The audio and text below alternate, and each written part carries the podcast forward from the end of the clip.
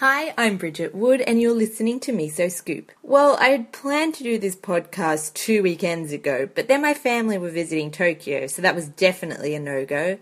And then I postponed it to last weekend, but I went away camping for the weekend. And next weekend, I'm probably going to go climb Mount Fuji, so that's out of the question. So I guess it's now or never to make this podcast.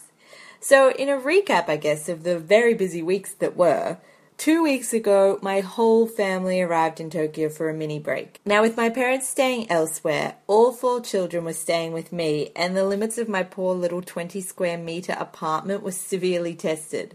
Luckily for my room and my neighbours for that matter, very little time was actually spent in the room, as there is a lot to see in the five days that they were visiting.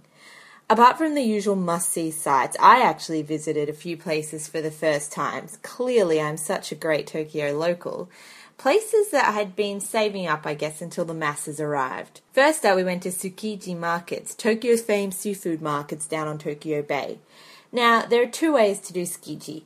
Be one of the 50 people allowed in each day for the tuna auction at 5:30 a.m.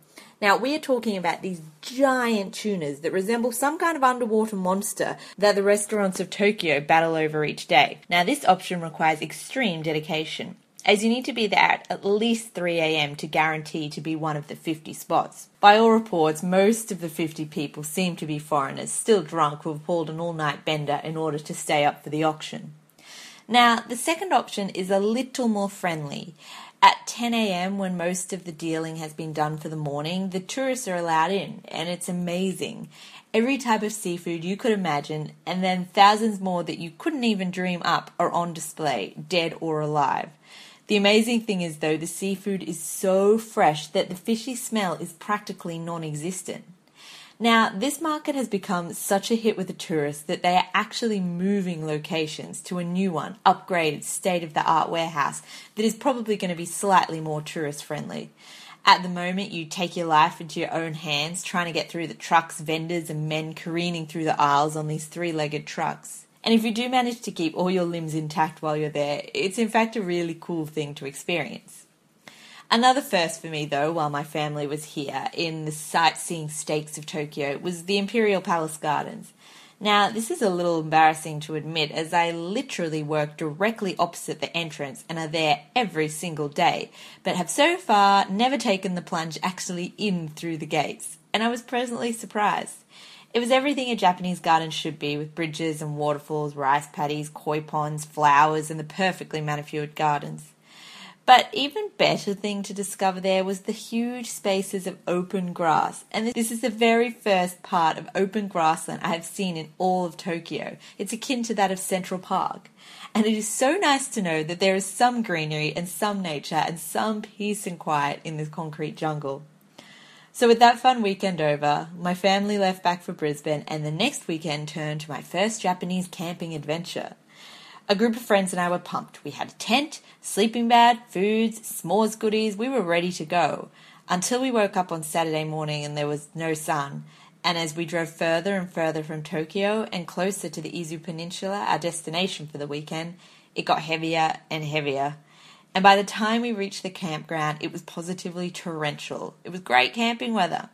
Thankfully, however, the campground had small cabins which we took up in a heartbeat, and so the afternoon was filled with eating and lazy afternoons in the on site onsen. Now, this onsen was great, was beautiful, looked really authentic, looked out over the creek, rain on the roof, gorgeous.